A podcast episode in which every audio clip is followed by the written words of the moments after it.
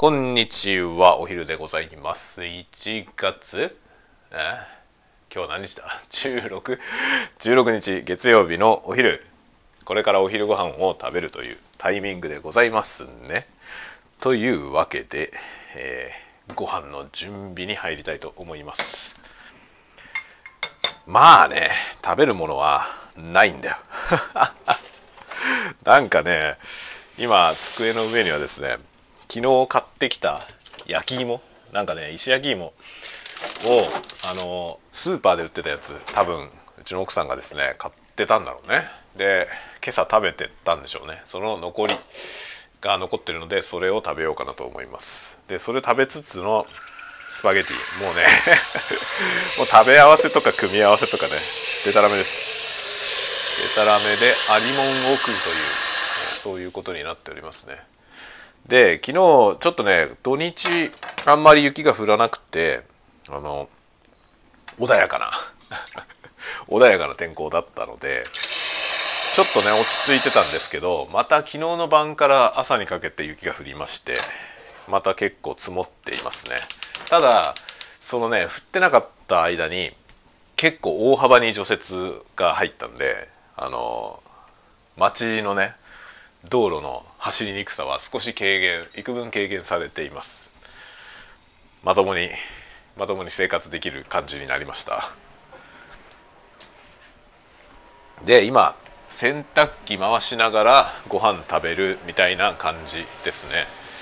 洗濯機がね今ねまあ溜まっていた洗濯物。まあうちは4人家族大人2人子供2人なんで大人分と子供分とに分けて洗濯をしてるんですけど大人分のやつがね先週多分先週1回しか洗濯機回さなかったんだろうなっていう量で溜まってました。そいつらを今洗濯機に入れたんだけどまあ半分ぐらいしか入んないから2回回さなきゃいけないね。で今1第1弾回ってるとこです。というようなね家事やりながら仕事するという。在宅勤務スタイルでございます。まあ慣れてきましたよ。こういう生活も慣れてきました。で朝告知していた匿名超小編コンテストすごい短いやつあの小説ですね。それをあの募集してね。で人気の作品をを競おうみたいなそういうコンテストに一応参加してまして。でそれのねツイートを固定しときますねって言って朝のやつ終わったんですけどあのなんとですね主催者の板野鴨さんがあの作ってくれました。ノートにまとめてくれました。その投稿作品のツイートだけね、まあ、ツイッターでやるツイッターに投稿してそのツイッターでその数字を競うっていう趣旨は変わんないんですけどそのね作品ツイートだけを集めたノートを作ってくれたんですよね。マジで便利です。僕もねなんか人のやつ読むのに結構ツイッターでねツイートツイートを追いながら探して読んでいくっていうのが結構大変だなと思ったんであれノートにまとめてもらったのはめちゃめちゃ嬉しいですね。もう思わずサポートして おすすめしときました。めっちゃありがとうって感じですね。でそのそのやつを僕がねシェアしたそのツイートを固定しました一番上に。なので僕のツイッターのピンされてるやつ一番上にねピンされてるツイートからそのノートに飛べるんで今91本上がってますから500字の小説が91個。楽しいですね。めちゃくちゃ楽しいよね。それをね端から読んでいくっていう楽しさがありますね。まあ、ノートになってるから読みやすいですよ。ノートにツイート埋めてある状態なんでまあ頑張ればノートだけでも読めます。ただツイート自体がねその作品のツイートがあのカクヨムに投稿してカクヨム投稿というかカクヨムの投稿画面に入力して投稿はされてないんですけどそれをねスクリーンキャプチャーしたような画像のシェアになってるんですよね。なのでまあ環境によっては多分字が小さすぎて読めないっていうケースはあると思うので、まあ、その場合ツイートの方に飛んでね開いて見てみてください。いやいいんじゃない？当分読むものあるよ。500字の小説が90個もあるからね。楽しいですね。それをポチポチ皆さんねなんか追いかけてみてください。いいと思いますよ。とてもねいい時間潰しに。まあつぶ潰すような時間はねえんだっていう人も大いにいらっしゃると思いますがあのぜひぜひぜひ楽しんでほしいなと思います。で今ねスパゲティスパゲティを湯がきながらここにあるこの焼き芋をちょっと食べてみるか。これはうまそうですね。安納芋ってやつだ多分ね。安納芋ってあれ安納芋って読むのか？あの安いっていう字に安いって言ったらよくないね。安心の安ですね。安っていう字に納める。納税の納税の納税の納っていうのも嫌だな。納品の納にするか。まあなんかその納めるですよね。その安納芋っていうね。まあより甘いと言われているさつまいもあるじゃない。あれのやつだと思うなこれ。なんかさつまいものさその実の部分の色が安納芋ってよりなんかオレンジに近いぐらい濃い色をしてるんですよね。そういう感じのやつだな。うん。焼き芋冷えてるわ。そりゃそうだよね。ずっと置いてあったんだもんね。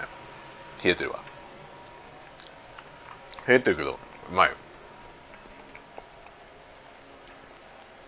やっぱりさ唐揚げとかもそうだけど出来たてがうまいのは当たり前じゃない？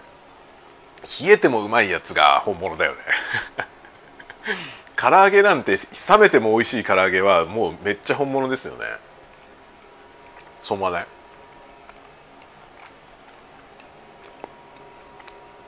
それがとても目指したいとこですね。冷めてもうまい唐揚げ。まあ結構ねできるようになってきましたよ。最近ね上手になってきた。まあ唐揚げうちはね鶏の唐揚げとかザンギとか言って出してますけど唐揚げじゃなくて竜田揚げなんだよね僕が作ってるやつは。でか僕はね僕自身は唐揚げより竜田揚げの方が好きなのよ。だからいつも竜田揚げを作るんですけど。好きだから作ってるという体だけど簡単だからだけどね。あの粉がね要は片栗粉だけでいいじゃない。竜田揚げは。片栗粉にまぶしてあげればいいから。簡単なんだよねこの間作ったやつがすごい好評でした家族に。めっちゃうまいっつって。で結構出来たてじゃなくてなんかタイミングがずれちゃってね。せっかく作ったのにそのお風呂入ったりとかしてるうちに結構冷めちゃってで子供たちにね食べさせるタイミングでは結構冷めてたんだよね。だけどうまくて結構好評でした。竜田揚げ。多分僕が作ってる料理で一番好評だろうな。竜田揚げが。あんまり料理の腕前が必要なものじゃないけどね竜田揚げって。竜田揚げはあの鶏のもも肉まともなもも肉を買ってきてでしっかり下味をつけて揚げるだけだから結局その下味だよね。下味のところにそのポイントがあると思うんだけど僕のやつは適当だから毎回違う味になっちゃうのよ。レシピが決まってないからね。でもまあそれがねだいぶ美味しいのができるようになりましたね。やってるうちに。やっぱりねなんか最初のうちはなんか味薄すぎたりとかね。なんかただしょっぱいだけだったりとかね。コクがないっていうんですかね。そんなんだったりとかいろんな失敗もあったんだけど何回もやってるうちにだんだんだんだん良くなってきて最近はね安定的にわりかし美味しい竜田揚げが出せるようになりました。楽しいね。結構楽しいですね。毎日のよりなんかやっつけ料理をしてますね。今日は何だっつったかな？なんか今日はね残り物消化デーですね。なんか時々やらないとねこう冷蔵庫の中に賞味期限が迫ってるものとか切れてるやつとかがどんどん溜まってくんでそのね昨日今日あたりで賞味期限切れてるやつらをドバッと消化する日です今日は。たまにそういう日があるね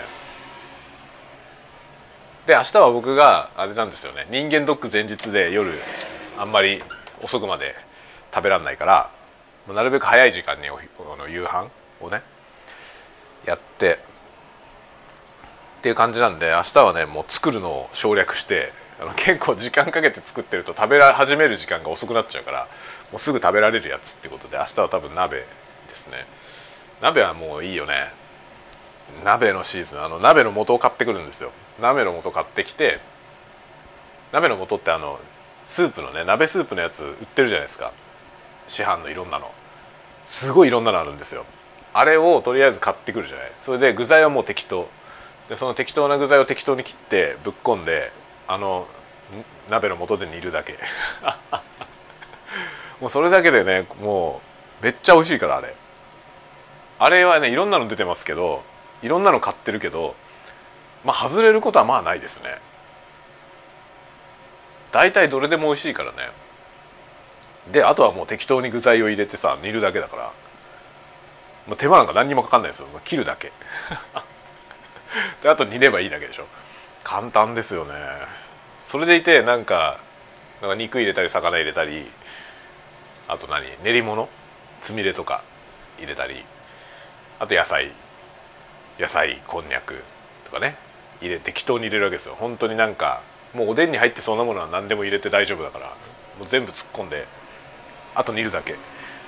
そういう感じなんで適当に簡単に作れるしその上栄養もしっかり栄養も取れる。いいことずくめですね鍋。まあ冬は鍋だよ。冬は鍋だよっていうか一年中鍋したいんだよな。でもさその鍋の素みたいなやつって冬場はねすごいいろんなのスーパーでもそこのさ鍋コーナーみたいのできててすごい鍋の素のやついろんなの売ってるんですけどなぜかね冬だけなんだよね。確かにさ鍋って冬やるじゃないだから冬場に増えてるっていうのはまあわかるけどそのシーズンが終わるとね23個になっちゃうんですよね。今なんか30種類ぐらい出てるのにさほとんどなくなっちゃうんですよ。なんでなんだろう。別にいいいいじゃない作ってくれれば。ね。ダメなのかな。それにさそんな賞味期限だってそんなにそんなに短くないじゃない？あの鍋の素なんてね。いいじゃん年中出してくれてもって思うんだけどやっぱりね夏場は鍋とか食べないんですねみんな。そういうまあ季節感ってあるから、季節感はあった方がいいと思うけどさでも夏でも鍋は便利なんだよ。めんどくさい時に超便利だよね。だから夏場はもうほんとねしゃぶしゃぶにしちゃうんですよね。スープないからさ。スープがなかなか売ってないのでただのお湯で。ただのお湯でしゃぶしゃぶして食べるっていうね。よし早茹でスパゲティがこれで最後ですね。3分。また買ってこなきゃ。お。なぜかゴミ箱の蓋が壊れました。壊れました直しましたみたいな。感じですね。よいしょ。さて。そう今日はねあれですね。また物欲の話。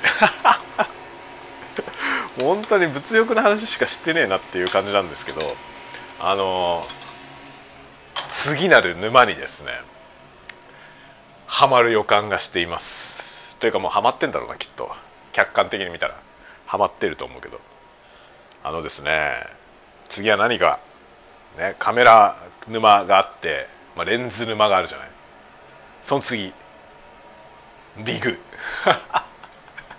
入りました。リグ。カメラリグの沼に入りました。突入いたしましたという感じで、えー、X2H2S まあ、僕はメインで今使ってるカメラが富士フィルムの XH2S ってやつなんですけどその XH2S 用の、えー、カメラリグ買いました。カメラリグケージってやつですね。カメラの周りにこうつける金属のフレームみたいなやつですね。それを買ってそれが今朝届いて取り付けをしました。あれはいいね。めちゃくちゃいいですね。素晴らしい。あのね中国のスモールリグっていうメーカーがカメラリグですごい有名なんですよね。で、まあ、多分一番有名他のメーカーも出してるけど多分ラインナップとしてあんなたくさん出してるとこは他になくてスモールリグはね大抵のカメラのやつが出てるんですよ。日本のね日本製のいろんなカメラのやつが出てて。で、まあ、ある程度の上位機種そんなハイエンドだけじゃなくてある程度上位の機種とかある程度売れてるカメラのリグは大体出てんじゃないかな。もちろんそのねカメラに合わせた形状になってるんでそれぞれのモデル用になんとか用なんとか用って全部分かれてるんですよ。富士フィルム用みたいなざっくりの分かれじゃなくてなんかレンズだとねマウントだけでしょ。マウントだけだからなんかなんとかマウント用って言っていろんなの出てますけどカメラリグはねそのカメラに合わせて作られてるんで機種ごとに出てるんですよカメラの。すごいよね。よくあんなにたくさん作れるなって。作ってあんなに作って商売成り立ってるのがすごいなと思うんですけど。それをね買いましたついに。いや前から気になってたんだよね。欲しいなと思ってやってみたいなと思ってたんだけどなかなか踏み出せずにいたんですよ。それをねもう買いました。欲しいと思ってるからずっと。だから買ってみたのよね。そしたらねめちゃくちゃ良さそうだわ。まあ、要はね何をするものかっていうとカメラの外側にそのフレームをつけてでそのいろんなカメラアクセサリーねカメラのアクセサリーあるじゃないのの。そういうやつは全部そのリグにつけるっていうやつなんですよ。でそれ用にいろいろネジ穴とかがたくさん開いててでなんだろうあのそこのねネジに。でネジ穴ものすごいたくさん開いてるから微妙な位置にこうセッティングしたりとかもできるんですよね。でそのネジ穴につけて拡張するための部品もいっぱい出てんだよ。それがすごくて本当にねあれは超いいですね。っていう感じでねそのカメラリーグを手に入れたんですよ。であとねあのあとはねもう一個マニアックなものを買ってそれはですねあのリニア PCM レコーダーってこう何て言うのかな音を録音するねマイクが内蔵されてて音を録音できる機械があるんですけどね。あのタスカムとかタスカムの DR シリーズみたいなやつですね。僕が、まあ、前に動画も出しましたけどあとタスカムから借りてレビュー機借りてレビューしたりしましたけどああいうやつですね。あのリニア PCM レコーダー。あのリニア PCM レコーダーをカメラに搭載してカメラのマイクとして使えるんですけどその時にねその大体あのクイックシューっていうさカメラのアクセサリーをつける何ていうのあれレールみたいなやつがカメラについてるんですよね。大体カメラのあのあのなんていうの真ん中？頭の真ん中のところにこうレールがついててそこにこうはめ込んで使うんですよね。でそのはめ込むためのアダプターみたいなやつ売っててそこにこうそれをはめてでそのレコーダー上にセットして使えるんですけどあのねいつだったかな？この間僕がねあの京都行った時の京都行った時にセミナーみたいなやつをそれで撮影したんですよね。でカメラ XH2S のカメラ持ってってでそのカメラに上に Zoom の H3VR っていうあの360度音響を集音できるレコーダーをねそのカメラの上に取り付けてで撮影したんですよ。でその時に気づいたんですけどあのねカメラを触るとねカメラとか三脚を触った時にそのその振動音がね全部ダイレクトにマイクに行っちゃうんですよ。それでその触った音がねカメラを触ったりした音が全部結構ね結構なノイズとして入っちゃうのね録音されちゃうんですよ。っていう問題に気づいてまあ当たり前なんですけどねそのダイレクトにくっついてるからさカメラの本体の上にそのクイックシューっていうやつでその何ていうのソリッドな状態でね ガチャッとくっついてるんで直結なんですよねそうすると振動も直結で振動しちゃうからその振動の影響をねめちゃくちゃダイレクトに受けちゃうんですよ。でこれはちょっといかんなと思ってそこにショックマウントを挟みたいと思ったんですね。クイックシューのところにクイカメラのクイックシューにつけてでその上に PCM レコーダーをつけるんだけどその間に挟むやつ。そのショックマウントが欲しかったでなんかね海外の YouTuber の人とかのやつで見てると使ってる人いるんですよ。そういうそこにショックマウント挟んで上にマイクつけてる人がいてそれはどこに売ってんの？そのショックマウントはどこに売ってんの？と思っていろいろ探したんですよね。そしたらね一応ねサウンドハウスでそのボヤから出てるやつが中国のボヤっていうメーカーね。この今使ってるワイヤレスマイクのやつを作ってる会社なんですけどそこのボヤが作ってるショックマウントがあったんですよ。その PCM レコーダー用のショックマウントがね。でそれを買おうかなと最初思ったの。思ったんですけどでボヤっていうのはでもサウンドハウスでは扱いがあるけどヨドバシじゃ買えないのよね。でなんかヨドバシカメラで買えるメーカーから同じようなもの出てないかなと思ってヨドバシカメラで検索したんですよ。なんて検索したんだクイックシューのショックマウントかな？で検索してそしたらね見つけたんですよ。なんとオリンパスから出てたんですよね。でオリンパスから出てるやつが LP4LP4 用って書いてあるの。LP4 用のショックマウントって書いてあるんですよ。で明らかにそのカメラのクイックシュにくっつけてで上側にね三脚のカメラの三脚のネジがついててそこに PCM レコーダーをつけてくださいっていうそういうショックマウントでまさしく僕が求めてるやつなんですよね。でそのボヤのやつと形がそっくりなのよ。でオリンパスなんですよ。でなんだろうこれと思って。でその LP4 っていうのは何だろうと思ってでそれを検索したらですね LP4 はもう生産が終わっててないんですけどその後継機の LP5 っていうのが出ててで PCM レコーダーなんですよね。でこのレコーダーも良さそうなのよ。全然知らなかった。オリンパスがあんなもん出してるって全然知らなかったんだけどオリンパスのその PCM レコーダーなんですよね。でタスカムの DR05X にすごい似てるんだよね。似てるんだけどスペックを見たらねあの左右だけじゃなくて真ん中にもマイクがあるみたいなのね。LR とセンターががあるみたいでそれをブレンドした音が取れるみたいな話になってるみたいなんですよ。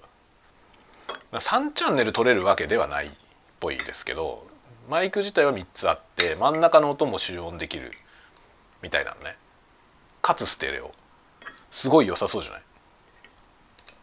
でちょっと多分 DR05 よりも多分真正面の音が取りやすいんだろうなと思って。まあ DR05 はね両方ともその左右にこう固定されたマイクついてますけどどっちもあの無指向性のマイクなんですよ。指向性のないマイクなのでセンターの音も取れてるんですよね。だから多分結果あんまり変わんないとは思うんだけどセンターに物理マイクついてたらどう違うのかなと思ってちょっと試してみたいんだよね。オリンパスのそのねなんか LP5 どっかで借りられないかなと思って。で、まあ、そういう興味も湧いちゃったぐらいのあれなんですけどそういうねやつがオリンパスから出てたんですよ。でそれを買いました。それをヨドバシで買ってあのボヤのやつサウンドハウスで扱ってるボヤのやつよりも安かったの。確か200円くらい安かった。ただねオリンパスなんですよ。オリンパスでオリンパスってロゴがついてるの。なので多分もう生産されてないと思うんですよね。オリンパスってなくなったんだよね。オリンパスって多分あのカメラ事業どっかに売却しましたよね。それで今 OM システムだっけ？になったんですよね。あのカメラのさオリンパスのカメラで OM ってシリーズがあって OM1 とかね。もう往年の機種からずっとそのアナログフィルムのね時代からずっとあるオリンパスのカメラのシリーズがあったんですけどそれのデジタルが今も存在してるんだけど今のやつってオリンパスって書いてなくて OM システムだかなんだかって書いてるんだよね。OM なんとかって会社なんですよ。で僕もちょっと詳しい経緯を知らないんだけどまあなんかメーカーの名前は変わってるんだよね。でロゴも変わってるんですよ。で LP5 今出てるその PCM レコーダーはその OM システムの方で出てるのよね。でそっち側ではそのねショックマウントは特に出てなくて前の機種用のショックマウントとして出てるやつなんですよね。それがしかもメーカーはオリンパスでロゴもオリンパスって書いてあるからあれもう生産されてない可能性があるんだよな。そしたら今出てるやつを買わないと多分手に入んないんじゃないかな。でそれなくなったら多分ボヤしか出してないですね。同種のものは。なんでだろう。売れないのかな。でも PCM レコーダー持ってる人であれをカメラの上に載せたいと思ってる人っていると思うのよね。なんで出さないんだろうね。タスカムとか出したらいいんじゃないかなと思うけど。タスカムとかであのショックマウントのねクイック収容のショックマウント出せばいいのにな。でオリンパスのねそのショックマウント買ってみて分かったんだけどすごく良くてあの穴がねあのまあ一つの部品じゃないんですよ。そのショックマウントクイックシューにつけるショックマウントなんだけどそのねショックマウントとクイックシューに取り付ける部分が分かれるようになっててショックマウントそれ自体の裏側にはですねあのマイク用のねマイクスタンドについてるネジのサイズのネジがついてるのネジが切ってあるんですよね。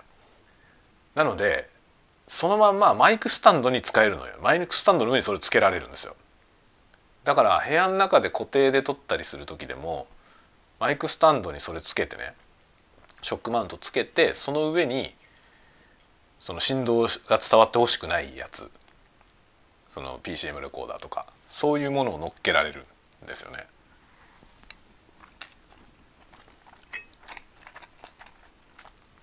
だからクイックシューからマイクスタンドのそのネジ用の変換のやつと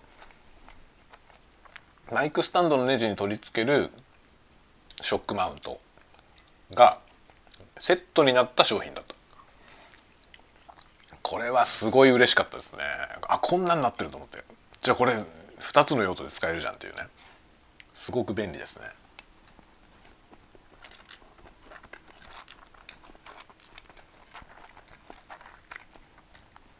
なんかでもそういうさカメラのアクセサリーの世界は本当に今まで知らなかったんだけどいろんなねかゆいところに手が届くいろんなアイテムがあんのよね。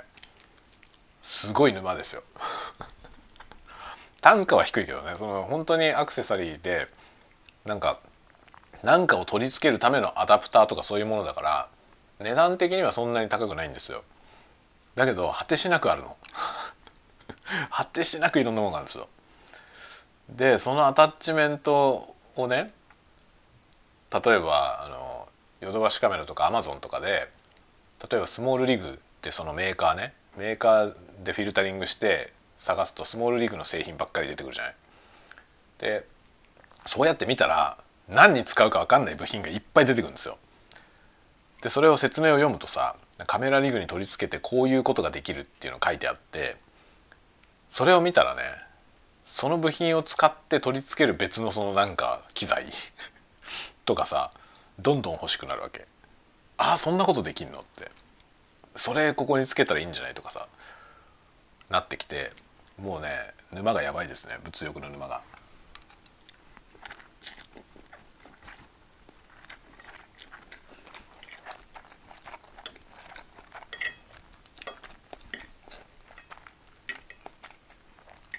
結局のところね買い物は楽しいんだよ買い物は楽しいってことがなんか改めてね感じますね欲しいものがあるから買い物をしてるってずっとね自分では思ってたけど違いますね。欲しいものがもう全部揃っちゃって新たに欲しいもの何もないってなったら次は何を欲しがろうかな。もう病気だよね。次は何欲しがろうかなっていう世界になってきてなんだろう常になんか欲しいものがある状態でありたい。それは楽しいんだよね。なんかこれとこれとどっちがいいかなみたいなことを考えてる時は楽しいのよ。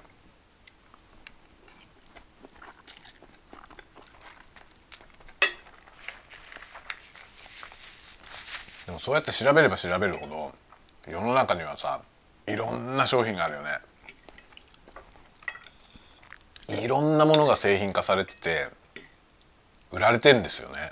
でそれをさ基本的にはさ欲しいものを探して買うからあんまり出会わないじゃない。そういう自分が欲しいと思ってないものになかなか出会わないでしょ。でもさ今ネットで検索できるから売り場では絶対出会えないようなものをね見つけられるじゃない。何これっていうさ。でこういう用途のものですって言われたらさおおってなることあるじゃない。そんなもの売られてんだっていうさ驚きってあるじゃない。誰が買うのっていうね。これ成立すんのっていうさこれ商売成立すんのっていうようなものも製品化されてるわけですよね。クラファンでなんかお金集めてるとかじゃないわけよ。ちゃんともう市販されてんですよ。そういうニッチなものがさ。それになんかねすごく感動するんですよね。ほとんど。ほとんど感動すら覚える。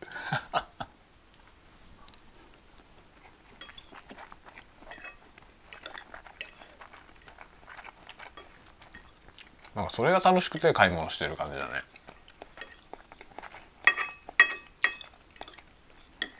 カメラリーグの世界も沼で本当に面白いですよ。なんかスモールリーグって本当すごくてあんなに大量にいろんなカメラのねリーグ作っててどれぐらい売れるんだろうと思って。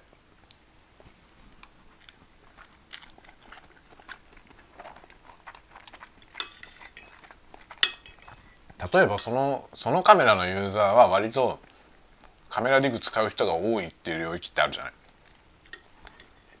例えばあの BMPCC とか Blackmagic の Blackmagic Design のシネマカメラあるんですけどね。 Blackmagic なんだっけ？P はなんだっけ？ポータブルだったかな。ポータブルシネマカメラか。BMPCC っていうね。カメラがあるんですけどそのシネマカメラのリグなんかは割と売れると思うんだよね。あのカメラ使ってる人はカメラリグをつけてごちゃごちゃごちゃいろいろ外部モニターつけたりとかそういうゴテゴテつけて撮影する人が多そう。勝手なイメージだけどね。勝手なイメージだけどそういう人が多そうだから BMPCC のリグは割と成立しそうな気がするんですよね。あとは何だろうね。そういうユーザーが多そうなのキャノンだと R とかですか？R67 あたり。ソニーソニーもね α7 のあの動画向けのやつの機種だとカメラリーグ欲しがる人いそうだけど。でもそういう機種だけじゃなくて本当に末端に至るまでいろんな。まあ末端に至るまでっつってもすごい安い方のカメラのやつはないけどね。ある程度中堅より上ぐらいのカメラのものは大体出てるんですよね。いろんな機種のやつが。あんなにいろいろ出してそういう商売は成立するのかなって、まあ、余計なお世話だけど思うんだよね。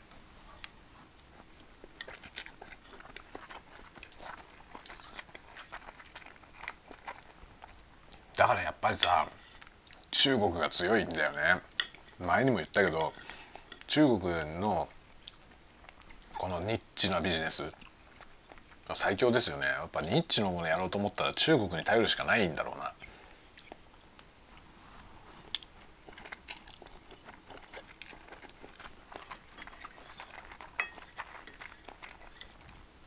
うな。日本にはできなかったことが中国のメーカーにはできるんですよね。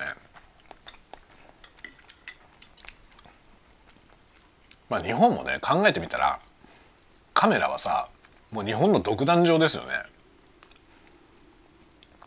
カメラって本当にそのスモールリーグのカメラリーグ見てると思うけど日本のメーカーばっかりじゃんっていう カメラがね BMPCC 以外は大体日本のカメラですよね。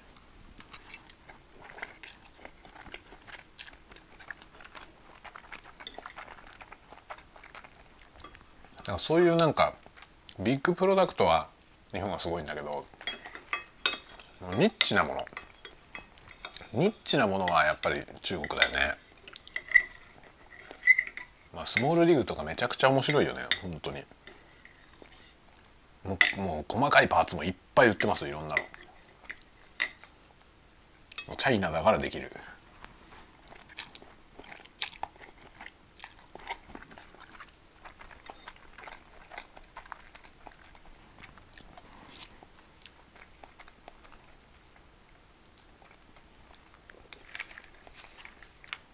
スモールリグもそのカメラリグカメラリグ界隈では多分もうなんだろうワールドスタンダードっていうかさ一番一番人気というかシェアが一番高いと思うんですよね。であとはさジンバルの DJI DJI は、ジンバルとドローン。多分映像用のドローンだと最強なんじゃないかな DJI 僕は最初は DJI っていう会社はドローンの会社だと思ってたけど違うんだよね。撮影機材の会社なんですよね。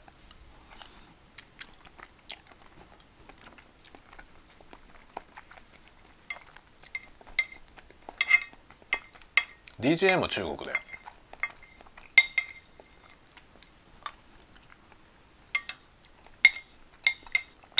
でこの僕が使ってるマイクのボヤここも中国ですね。ただねボヤはヨドバシカメラで扱いがないね。だから中国メーカーって結構その大手のところの物流に乗っかってないやつも結構ありますよね。だからヨドバシカメラでは買えない。まあヨドバシカメラで買えないっていうのがなんかちょっと怪しいのかなっていうね。思わされる部分でもあるけど。ボヤに関しては僕は実際使ってみて全然怪しくないというかこれは信頼していいメーカーだろうなと思ってます。ボヤは知ってるともうね全然変わってきますよ。あの特に録音系の機材。音響系のね機材は格段に安いから。あ洗濯機が終わりましたね。ボヤはねサウンドハウスで買えます。サウンドハウスで買えるからあの興味ある人はサウンドハウスでいろいろ検索してみるといいですね。マイク系のもの。そうするとボヤのやつは安いよ。だけど品質として別に悪悪くないんですよ全然。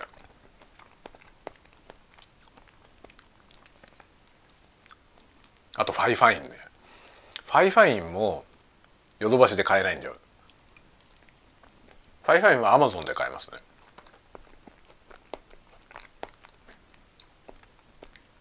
サウンドハウスでも買えないよね確か。 FIFINE って。買えるのかな？ちょっと分かんないけど。 FIFINE のコンデンサーマイクはめっちゃコスパがいい。めっちゃコスパがいいです。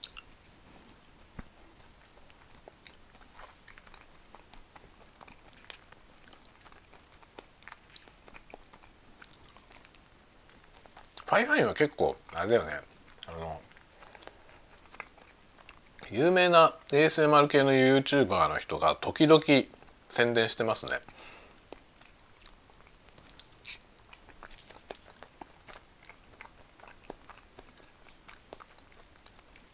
多分あれはスポンサー案件だと思うけどスポンサー案件で提供されて使って動画アップしてくださいっていうやつだと思うけど、そういうのの音聞けますけどね。全然悪くないよね。で僕友達におすすめしてその人が買って格段に音が良くなったって言ってましたね。安いよすごく。FIFINE とか BOYA はおすすめですね。特にちょっとやってみたいなっていうさ人たち。なんか配信とかちょっとやってみたいなっていうのあるじゃない。あと Vlog とかね。あとこういうのでもいいけどこのスタンド FM とか。ちょっとやってみたいなっていう人。ちょっとやってみたいけどそんなにお金かけてあげるわけでもないっていうさ。必要十分でいいっていう。そういう人の選択肢としてはもう最高ですね多分。 BOYA と FIFINE。知ってて損はない。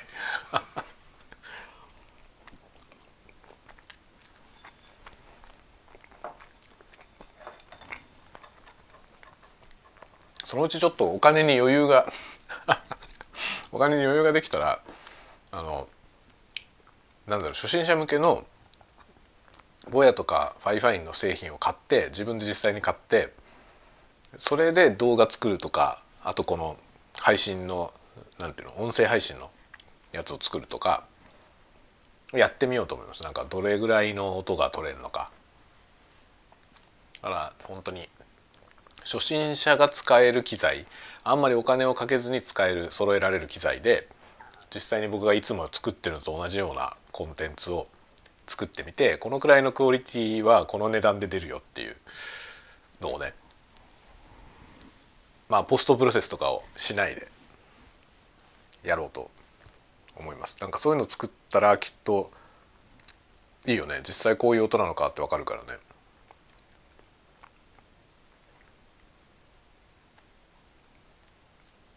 僕のね好きなあの YouTuber まあ YouTuber っていうかポッドキャスターなんですけどもともとは。あのポッドキャステージっていうのやってる人がいるんですよね。あの人どこの人だろうな。アメリカの人かな。あのまあ英語で全部全編英語なんですけどポッドキャステージっていうのやってる人がいるんでね。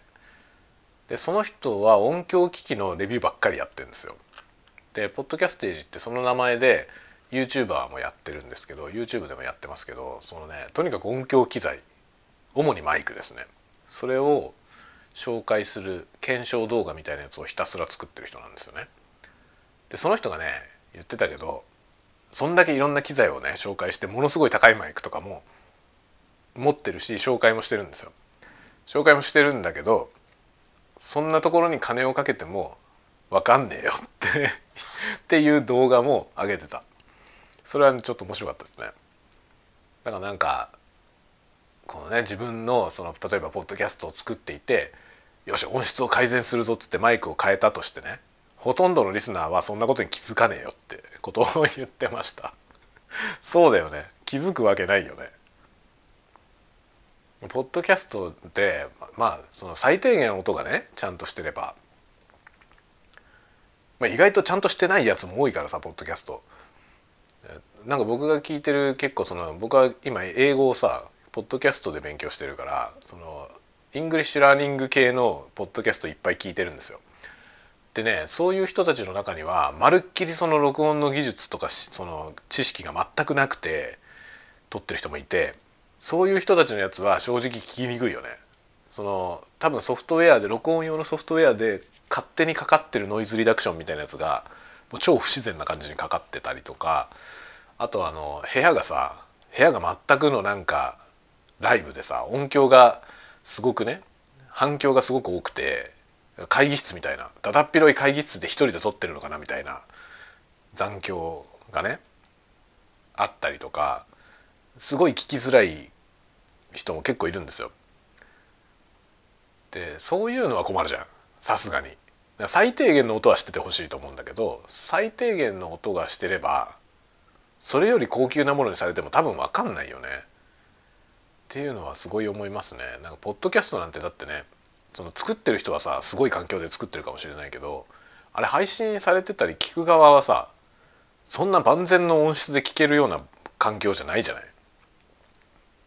まあ、ポッドキャスト聞くのにそんなすごいオーディオセットで聞く人いないじゃない普通。そうするとみんな結局ねそんなに強力な環境じゃないとこで再生するからそんなに細かい差は分かんないですよね。例えば1万5,000円のマイクとさ40万円のマイクの差がさ多分聞いても分かんないよね。そこそこ1万5,000円のマイクを使ってポッドキャスト収録してる人っていうのは音に対する意識はあるからさある程度。ってことはすでにそれなりにいい音のはずなんですよ。少なくとも聞きにくい音じゃないはずなのね1万5,000円のマイクを使っている人の音は。それは1万5,000円のマイクが音がいいんじゃなくてそれを使ってポッドキャスト作ろうと思うような人はちゃんと気を配ってるから録音の仕方とかも気を配るだろうしポストプロセスとかもちょっと気を配るだろうからそんなひどい音じゃないわけですよねすでに。1万5,000円のマイクを使ってひどい音取ってる人もまあ中にはいるかもしれないけどそういう人はここではちょっと対象外にしますけどね。となるとある程度そこそこの音が1万5,000円のマイクで出せてる人がいたとしてねその人のポッドキャスト聞いててある日その1万5,000のマイクをその人が奮発して40何万円のあのノイマン。ノイマンのね、まあ、有名なマイクがあるんですけどノイマンのあのコンデンサーマイク47万円ぐらいのやつに変えたとするじゃない？ある日突然。多分分かんないよね。さすがにね iPhone のマイクで撮ってた人が47万円のマイクになったら分かるよね。でも47万のマイクなのかってことは分かんないよね。1万5,000円のマイクと40万円のマイクの差は多分分かんないんですよ。ポッドキャストを聞いてるぐらいじゃ。ちゃんとミックスされた音楽とかだったら分かると思うけど。ボーカルとかね。ちゃんとしたボーカルとかあとは何だろうね。あの楽器のレコーディングだったりとかね。そういうものをその差のあるマイクで録音すれば分かると思いますけどそうじゃないからねポッドキャストって。喋りだし。だから多分ポッドキャストで1万5,000円のマイクと40万円のマイクの差は聞いても分かんないと思いますね。相当耳がいい人だったら違うことは分かるかもしれない。こっちのマイクの方がいいやつなんじゃない？は分かるかもしれないけど比較する用の音だったらね分かりますけどね。そうじゃなくてもちゃんとポッドキャストとして配信されてる音だったらもう分かんないと思うんだよな。でそのポッドキャスティージの人もそういうこと言ってましたね。そんなもん分かんねえんじゃない？っ てどうせ、ね、あなたがそのねそのマイクをいいやつにしたところでどうせ客には分かんないよっていうことを言ってましたね動画で分かんないと思う確かにあとねその人のやつで面白かったのはあの映像ですね。なんかそのねすごい最高の音でしょぼい映像。そのね映像の方がなんカメラがしょぼいっていうのとすごい最高のカメラでしょぼい映像そのしょぼい音っていうのとどっちの方が気になるかみたいなのをやってたりとかね。なかなか面白かったですね。でどっちかというと音の方が気になる人が多くてで映像がしょぼくても音がいい方がよく見えるみたいなことはありましたね。まあ、カメラもそうなんだよねカメラもすげえいいやつを使ったところであんまり変わんないですよね。でそれよりも多分照明とか照明焚いた方がいいっていうのは間違いなくあるよね。だから多分最初に、まあ、映像コンテンツを作るとしたら最初にやるべきことは音を改善することで音はでも最低限でいいんですよね。そんな高級な機材を使う必要は全然なくてただなんかその部屋の残響を気にするとかあとマイクとの距離とか向き喋る時のねマイクと口の位置関係とかそういうもんですよねそういうことをちゃんと気を使うでそこまでやったら今度金をかけるべきは多分音響機材はもうそれだけでよくて次は照明なんですよね。ライト。絶対ライトだよね。ライトがものすごい重要だと思いますね。ライトレンズカメラだよね。カメラの本体なんて最後でいいよね。